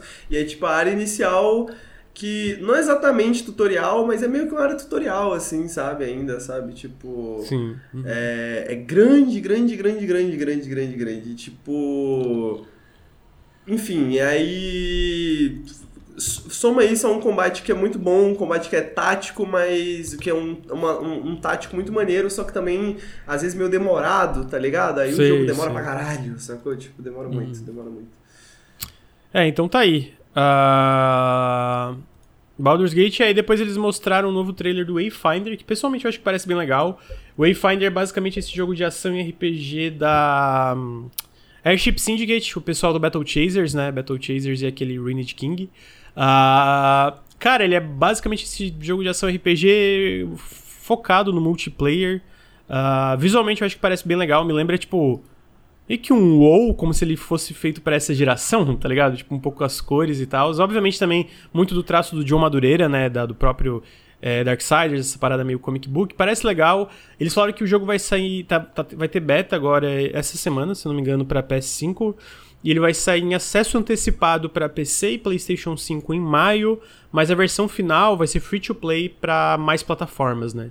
Uh, jogarei quando entrar em free to play, eu acho. Talvez em Early Access, se eu ficar muito, muito, com muito afim. Mas parece um jogo legal de jogar no co-op, amigo. parece, parece pra caralho. Eu, eu adoro esses joguinhos no co-op, né, velho? Então. Tem, uma, tem um carinho de Fortnite, né? Tem, uma, tem, tem também um pouquinho uma esse. Uma coisinha de Fortnite, assim. Eu, eu gosto, na real, dessa direção de arte. Eu acho ela bem. bem... Eu não gosto da direção do, de arte muito do Fortnite, não. não mas não, essa do é... jogo. Ou porque mas, o, assim... o, do Fortnite, eu acho que ele. O Fortnite carrega um pouco muito da época também ainda, né? Mas, é, o, mas o Fortnite tem toda a questão da. Né, um shooter, visibilidade, né, e tal. Eu uhum. acho que ele acerta nesse sentido, assim, um pouco. Mas Sim. esse daí não tem essa preocupação, né? Tipo assim, ele é bem. Ele tem bastante detalhes, né? Tem bastante partículas, tem bastante efeitinhos, assim, visuais. Uhum. Tipo, tá bem. tá bem bonito. É tipo. Fortnite se a gente pudesse deixar bem bonitão, tá ligado? Sim, é, depois do update que teve da Unreal Engine 5, que eles botaram aquela iluminação Lumen lá, tá bem legal. Mas de qualquer forma, é Wayfinder, então tá da hora. Vamos ver se eu conseguir jogar o beta, eu trago impressões aí pra vocês. Uh, em seguida, a gente teve dois jogos da Capcom. Eu vou. Sim, esculacho, né? Primeiro Street Fighter 6, a gente teve a revelação do Zangief da Lily, que é uma personagem nova na franquia, se eu não me engano, alguém pode me corrigir, mas eu não lembro dela em Street Fighter antes. E a nova, o novo design da Kemi também, eles revelaram a Kemi do Street Fighter 6. Sim, não tenho críticas para esse jogo, tá tudo incrível. Inclusive, a Kemi também, não sei se os gamers choraram, porque ela não tem mais um maiô, né? Agora ela usa um, um leg ali, uma, uma camiseta, um top que usa, mostra a barriguinha dela trincada. Ah, ah, tá muito bom, amigo. Tá muito bom. Queria. Não sei se tu discorda. Ah, não, concordo completamente, amigo. Eu tô até pensando aí, projetando talvez virar um jogador de jogos de luta, assim. Tirar um, uns meses pra quando sair Street Fighter pra estudar o jogo, assim e tal, pá. Porque eu gosto muito de jogo competitivo, né? Mas eu nunca entrei em jogo de luta de verdade. O máximo mais próximo que eu cheguei foi no Multiversos, né? E eu gostei bastante e tal. E aí talvez Street Fighter saindo agora, quem sabe, né? Quem sabe. Quem sabe, aham. Uhum. Então tá aí, Street Fighter 6 e em seguida eles mostraram também um novo trailer do remake de Resident Evil 4, que também, na minha opinião, está fantástico. Eu amo. O Bruno não tá aqui pra encher o saco, né? Então, uhum. eu amo Resident Evil 4, eu acho excepcional. E, pô, tudo desse remake tá muito pica. E eu acho legal porque o, o, o 3 foi muito criticado porque eles cortaram bastante coisa, né? Do 3. E o 4, mano, toda aquela coisa absurda do 4, aparentemente eles estão mantendo. Tem até a fase do Donkey Kong ali, né? Que tu sai, tu sai num. É, num. num, num um negocinho. Minecart, eu não, eu, tá me fugindo o nome da palavra disso em português, amigo. É um. É, ah, é tipo. Um carrinho numa mina, é, assim. É, no trilho, assim, né? Tipo... No trilho, é, carrinho de mina. É, então, pô, grande potencial para ser um dos melhores do ano aí. O que, que você acha, amigo? Pô, amigo, eu tenho uma raiva de Resident Evil 4 porque eu passava às vezes o final de semana na casa de um primo e ele era viciado em Resident Evil 4 ele não deixava eu jogar, tá ligado? Eu ficava, Caralho, filha da puta, Eu assisti mano. o Resident Evil 4 inteiro, assim, sem, sem, sem jogar o jogo, tá ligado? Então eu acho ok, tá ligado? Porque nunca me diverti muito no bagulho. Eu só não xingo mais esse primo porque uma vez ele me emprestou o PlayStation 2 dele e foi quando eu pude zerar Shadow of the Colossus, tá ligado? E aí, tipo assim, pô, Shadow of the Colossus até hoje é um dos meus jogos favoritos, então eu não posso criticá-lo. Mas uhum. o Resident Evil 4 foi algo que ele me tirou. Ele tirou de mim, assim, a apreciação por Resident Evil 4. Não consigo. Talvez agora, né, sair no remake, quem sabe eu jogo. Porque uma das coisas que eu lembro do Resident Evil 4 é que ele definitivamente não era um jogo que dava muito medo, tá ligado? Então. Então, achava. Ele, ele era meio creepy, mas não, não tinha, tipo não tinha as paradas que me davam medo em jogo de, de terror, né? Então, talvez eu jogue. Então tá aí, Resident Evil 4 já em março, né? Em seguida, a gente teve o grande destaque do evento Mentira. Pô, cara. Tá aí, né? Um videogame. Amigo, eles fizeram um jogo do. A Rocksteady está fazendo um jogo onde você enfrenta um helicóptero que tem um ponto fraco roxo enorme. Eu, eu tenho opiniões sobre isso, assim, tipo. Ai, caralho, Assim, sabe, moleque. Jogo de Caralho, é mano. foda, filho. Pô, cara, mas aí que tá, eu vou falar uma coisa. Olhando o jogo, tipo, a- as mecânicas do jogo, fundamentalmente, o jogo parece gostoso de jogar, de verdade. Tipo, parece fluido, voar pelo ar, essas paradas. Eu gosto de jogo onde tu tem essa é, movimentação. De poder sair voando aí pelo mundo fazendo um monte de coisa. Pegar um exemplo rápido aqui, Mas pode ele um tem 3, que é. tantas outras coisas a mais, né, É, amigo?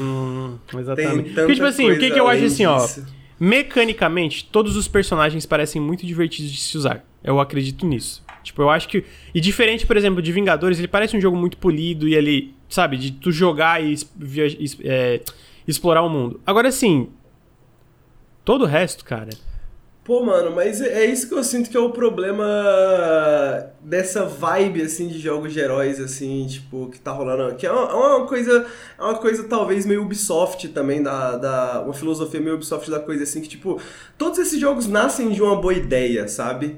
Tipo, porra, Sleeping Dogs, Assassin's Creed, sacou? Até o Assassin's Creed, o problema é que o Assassin's Creed teve, tipo, 10 jogos pra poder fazer um jogo bom depois, né? Então, mas, tipo... É, eu ia falar, pô, peraí, Sleeping Dogs é bom. Que isso? É, não, então, é, é, é, é foda isso. Todos esses jogos saem de uma boa ideia, nascem de uma boa ideia. Tem uma ideia maneira por trás. Não, mas Sleeping os- Dogs é bom. Não, Sleeping Dogs tem uma ideia maneira por trás. Ele é bom, caralho, mano. Vai falar mal do Sleeping Dogs e fica falando bem de Katamari, vai tomar no cu. Sleeping Dogs tem uma ideia maneira por trás. Só que aí, tipo assim, eles adicionam tantas outras coisas à parada. Porque, tipo assim, mano, tem que ser esse grande jogo, tem que ser esse jogo gigante, tem que ser esse jogo cheio de mecânicas. Não sei, velho, qual que é essa, essa ideia maximalista, sacou? Tipo, essa vibe de, tipo assim, vamos enfiar coisas no bagulho até ver aonde dá. E aí, tipo, parece que é um jogo muito cheio de coisas. Essa Amigo, tu não tá confundindo Sleeping Dogs com Watch Dogs? Tô, tô fundindo com Hot Dogs. Eu quis dizer Hot Dogs. Ah, é, é. Sleeping Dogs tá. é muito bom. Sleeping Dogs é maravilhoso. Pô, eu tô, tô, Eu tô, tava não com- tava entendendo. Eu falei, não, Não, mas será é. que é porque tu é um policial no Sleeping Dogs o Henrique não, odeia não, policial, que é justo? Mas, tipo, cara, mas o jogo é muito divertido, mano. É Não, eu tava foi? querendo falar do Hot Dogs da Ubisoft. O Sleeping Dogs é Ah, ok, maravilhoso. não, o Sleeping Dogs não é bom, não, eu maravilhoso. concordo. Eu tava muito confuso. É, Watch Sleeping Dogs, Dogs é bom. Dogs tem um, é, Watch Dogs que, tipo, mano, porra, hackerzinho e tal, uma boa ideia. Eu devia ter falado do hackerzinho, né? Pô, é uma boa ideia, É. mas, tipo, tem muita coisa em cima, tá ligado? Não, Essa é, o Watch Dogs da- é ruim mesmo. Ok, justo. Essa Agora, agora, agora agora tudo bem. sentido. Eu não tava superando, mano. Eu tava assim, caralho, mano, como é que Caralho, Sleeping Dogs não, é ruim, Sleeping mano? Dogs é maravilhoso, que isso, cara. Fiquei até com, porra, que, que droga falar isso de Sleeping Dogs é tão bom. Desculpa, Sleeping Dogs que estáis no céu, tá ligado? Mas é isso, sacou? Tipo, tem, porra, boas. O jogo parece bom. Sacou? Se eu pudesse escolher as partes do jogo que eu jogo, mano, esse Suicide Uhum. Squad parece bom, mas aí tem várias outras coisas no- nesse, nesse, nesse, nesse jogo do Suicide Squad que eu fico, caralho, moleque, que porra é essa? Ah, ah, o boss fight é uma torreta com. Pô, não dá, mano. ponto gigante, Ah, roxo gigante atrás. E aí é foda, porque, tipo assim, é, é isso. Às vezes, até mesmo com esses pontos fracos roxos, que eu tô achando meio estranho é, é- é, no jogo, talvez seja divertido, mas aí tu pensa que, cara, a- estrutura de missões parece estranha. Eu, sinceramente, não tô muito convencido pela, pelo arco narrativo ali. Isso- ah, matar a Liga da Justiça, e aí eles estão possuídos, e aí Metrópolis. Ah, e aí tu tem a parte do, do, do loot, que eu fico, caralho, precisa desse loot tipo meio Borderlands, sabe? Ou meio Destiny, que todos esses jogos. Cara, até, tipo, pra deixar claro, God of War, God of War Ragnarok é um jogo muito diferente desses, né? Ele é um jogo single player, etc. Ah, mas ele também tem uma interface parecida, se tu olha o menu, sabe? Tipo, dos, dos itens e tal. E ficou meio pra quê? E aí. Tu tem um Battle Pass no meio do jogo, tipo, ele é um jogo narrativo, só que tem um Battle Pass pra, pra, pra cosmético, e eu fico, pra quê? Um jogo single player, tá É, e, ah, cara, eu não sei, assim, tudo dele parece meio estranho, meio desconexo. Então, tipo assim, por mais que o fundamento do gameplay ali parece divertido, tipo, realmente parece polido, parece uma coisa bem tipo, legal de tu se movimentar e explorar o mundo do jogo. É tipo, tu tá ali no mundo do jogo, mas todo o resto parece estranho. Assim, eu estou disposto a ser convencido do contrário, mas a minha impressão de Gotham Knights foi parecida, de tipo, cara, Inicialmente, o primeiro vídeo do Gotham Knights foi legal, e aí depois, quanto mais eles mostravam, pior ele ficava. E eu acho que o Esquadrão, pareci... Esquadrão Suicida passou por algo parecido. Tipo, o primeiro vídeo gameplay que eu vi, falei, ah, parece legal. Aí quanto mais mostravam, pior ele foi ficando. E, então eu não acho que esse jogo vai ser muito bom, não. Mas eu sou uma pessoa que estou disposto a testar e o jogo mudar minha ideia, né? Vamos ver. É, amigo, é foda, porque, é... tipo assim, os caras, essa vibe de jogo de herói conseguiu tirar um jogo ruim da Firexis, tá ligado? Tipo, é um jogo. Pô, Midnight Suns a galera é que é bom. Não vou dizer que é ruim, mas, tipo assim, pô, ele sofre desse mesmo problema, assim. De, tipo, mano, caralho, ele tem, uma, tem umas mecânicas incríveis, Lucas. Midnight Suns tem umas paradas maravilhosas, assim, que eu fiquei, caralho, que foda isso aqui. E ao mesmo tempo tem tanta coisinha assim, velho, na historinha, porque eu sinto que existe uma. Existe uma parada de agradar agradar dois deuses, tá ligado? Quando você tá fazendo jogo de herói, assim. Porque ao mesmo uhum. tempo você tem que fazer um jogo bom e ao mesmo tempo você tem que fazer um jogo pro público dos quadrinhos, pro público da franquia, tá ligado? E aí eu, tipo, eu sinto que no final das contas é o tipo de jogo que agrada só especificamente, às vezes, a pessoa que gosta dos, da franquia e que gosta de, de videogame, tá ligado? Se você só uhum. gosta de um jogo maneiro, você não vai gostar por causa da franquia. Se você gosta da franquia, você não vai gostar porque, sei lá, videogame, sacou? Tipo, tem que gostar dos dois. E aí, mano, acaba essas paradas que, tipo, podia, podia ser dois jogos tá ligado? Podia ser dois Sim. jogos, dois jogos muito bons que iam agradar muita gente, mas aí eles colocam em tudo, tudo em um e aí vira essa, essa amálgama de coisas absurdas, assim, que, que porra, é decepcionante, decepcionante. Uhum. É, bizarro, é bizarro. É, mas. Tá aí, né? Vamos ver, já sai em maio, não tá longe. Vamos ver se é bom. É... Eu, eu, cara, eu, eu não sou o cara que torce pra ser ruim, não, tá? Eu não sou tipo, meu Deus, eu, eu torço pra ser bom. Eu acho que a galera da Rocksteady é muito talentosa, pelo menos já se mostraram repetidamente muito talentosos. Eu, eu não sei se tu gosta, mas eu pessoalmente acho, acho que a, a franquia Arkham foi muito legal. Mesmo o Arkham uhum, Knight, com uhum. todos os problemas, eu acho que tem muita coisa boa no Arkham Knight, sabe? Pô, eu, eu, sinto, eu, eu, sinto, que a Arca era isso, velho. Tinha um pouco já dessa filosofia de ter. Tipo, a Arca já tem algumas coisinhas demais, assim, mas, tipo, naquela época ainda tava tudo sob controle, tá ligado? Sinto falta uhum. dessa época, sabe? é, então tá aí. Uh, vamos ver, né? Videogames. Uh, em seguida, a gente teve a expansão, a segunda expansão de Forza Horizon 5, que vai ser focada em Rally, amigo. Eu não, eu não sei o que, que tu acha de Rally. Mas assim, mais Forza, eu, eu ainda tô jogando. Na verdade, agora que saiu é, essa data nova expansão, eu tô progredindo na expansão do Hot Wheels, que eu acho bem legal. A expansão do, do primeiro. A primeira expansão do, do, Forza Horizon 5. Ah, é, você pegou a versão E eu estou. Tudo, né? Oi, desculpa? Você pegou a versão com tudo na época, né? É, peguei, peguei. Eu peguei porque eu fiquei. Eu vi o teu vídeo fiquei com vontade de jogar, e eu comprei aquela que dava acesso antecipado. é... Estou influenciando até os amigos do Nautilus. Exatamente. E, é, pô, tô curioso, é um bioma novo, vai ter novas coisas, então quero jogar, mesmo no seu, não sendo cara sei lá, viciado em rally, tá ligado? Cara, essa é a minha disciplina favorita no, no Forza Horizon, assim. Eu gosto muito ah. do rally de Forza Horizon, tipo, eu gosto muito. Tipo, eu, é sempre o que eu faço primeiro, assim. Eu primeiro faço todas as corridas de rally. Aí depois eu vejo as outras, tá ligado? Porque, mano, eu sou muito, muito, muito fã da, da, da, da parte de rally. Então, uhum. é, eu, não tava, eu não tava pensando em voltar no Forza Horizon. Não tenho certeza, talvez tenha as expansões, porque na época eu ganhei o código, né, pra fazer o review. Eu, uhum. Se eu não me engano, eu, eu sei que já apareceram as notificações aqui do Windows tentando baixar uma expansão ou outra, mas vamos ver. Mas eu não tava pensando em voltar pro Forza Horizon, só que agora que eu vi que, é, é, que vai sair essa de Rally, eu já. Hum, talvez eu volte. talvez eu volte sim. sim é. É, então, é, vai ser agora final do, final do mês, dia 29. Ah, de novo, vai ser meio que um, um, um, bioma, uma ilha separada, né, do jogo principal, que tu entra através do menu e, pô, quero jogar, quero jogar mais, parece bem legal. Eles falam que tem umas mudanças é, na questão da, da, da simulação pra parte do rally, vai ter umas coisas, mudanças na parte visual também, tipo florestas 100% destrutíveis e ah, estradas de areia que vai ficar, vai ser deformáveis é, de acordo com como tu dirige nelas. E mais Forza Horizon sempre é bom, né? E agora que eles terminaram esse DLC, a única coisa que eu digo é que eu quero muito ver Fable. Estou muito ansioso para ver como tá a Fable. Ah, sai no Game Pass? Se tu tem a... Não, não sai, na verdade. Forza Horizon 5 tá no Game Pass, mas no, os DLCs não, não estão incluídos. Tu pode comprar o upgrade, né? Tem um upgrade que é mais barato que tu dá upgrade pra versão Ultimate e aí tu tem os dois DLCs, as duas expansões incluídas aí. É, tá aí, amigo. Forza, e por fim eu tenho mais uma notícia para te dar.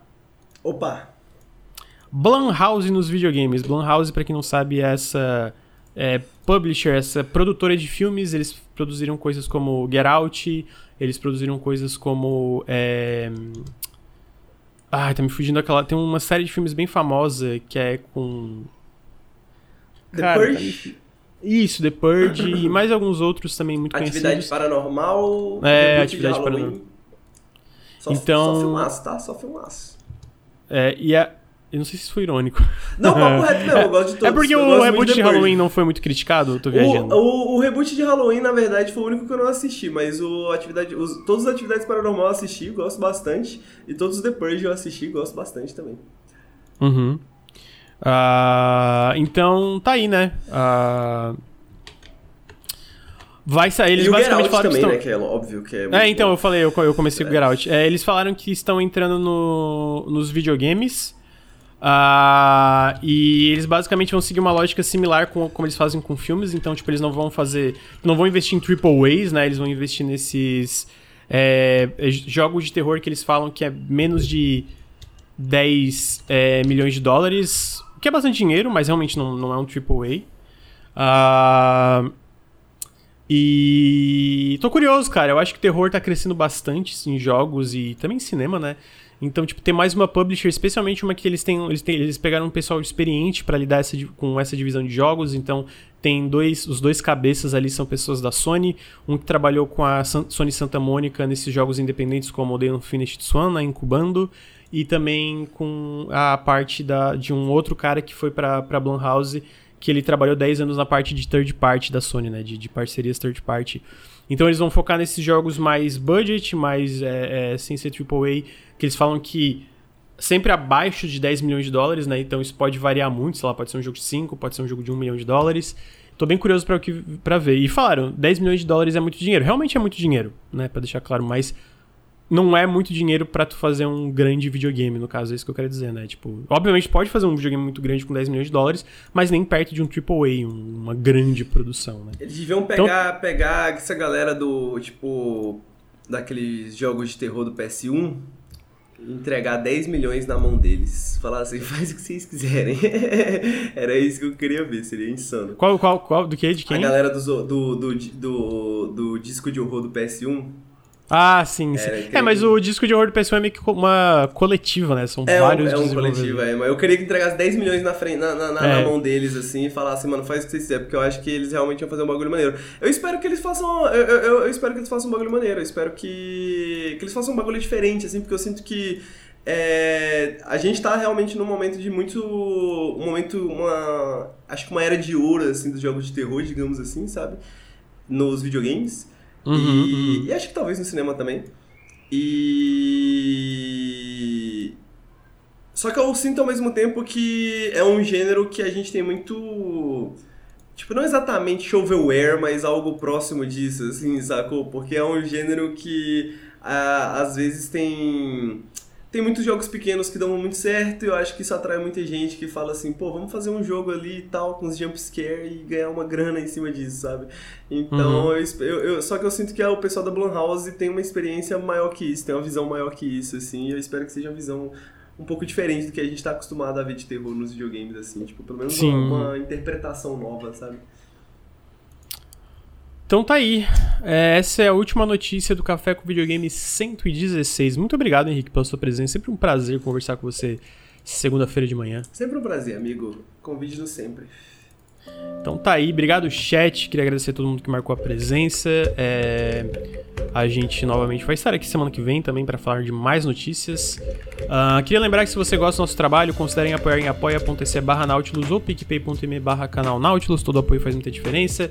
Segue a gente no Instagram, arroba Nautilus Link, segue a gente no YouTube, youtube.com barra Nautilus Link, youtube.com barra Nautilus TV. É, se você está no feed de podcast, segue a gente nos feeds de podcast, né? É só procurar Nautilus Espaço Link. Se você está no feed, segue a gente gente aqui, twitch.tv barra nautiluslink, Café com Videogames toda segunda-feira de manhã, Periscópio toda sexta-feira à tarde. Uh, eu acho que é isso. Henrique, muito obrigado. muito obrigado. Chat, muito obrigado. Pessoal do feed, pessoal que tá no YouTube, todo mundo, muito obrigado por assistir. E até semana que vem. Tchau, tchau. Tchau, tchau.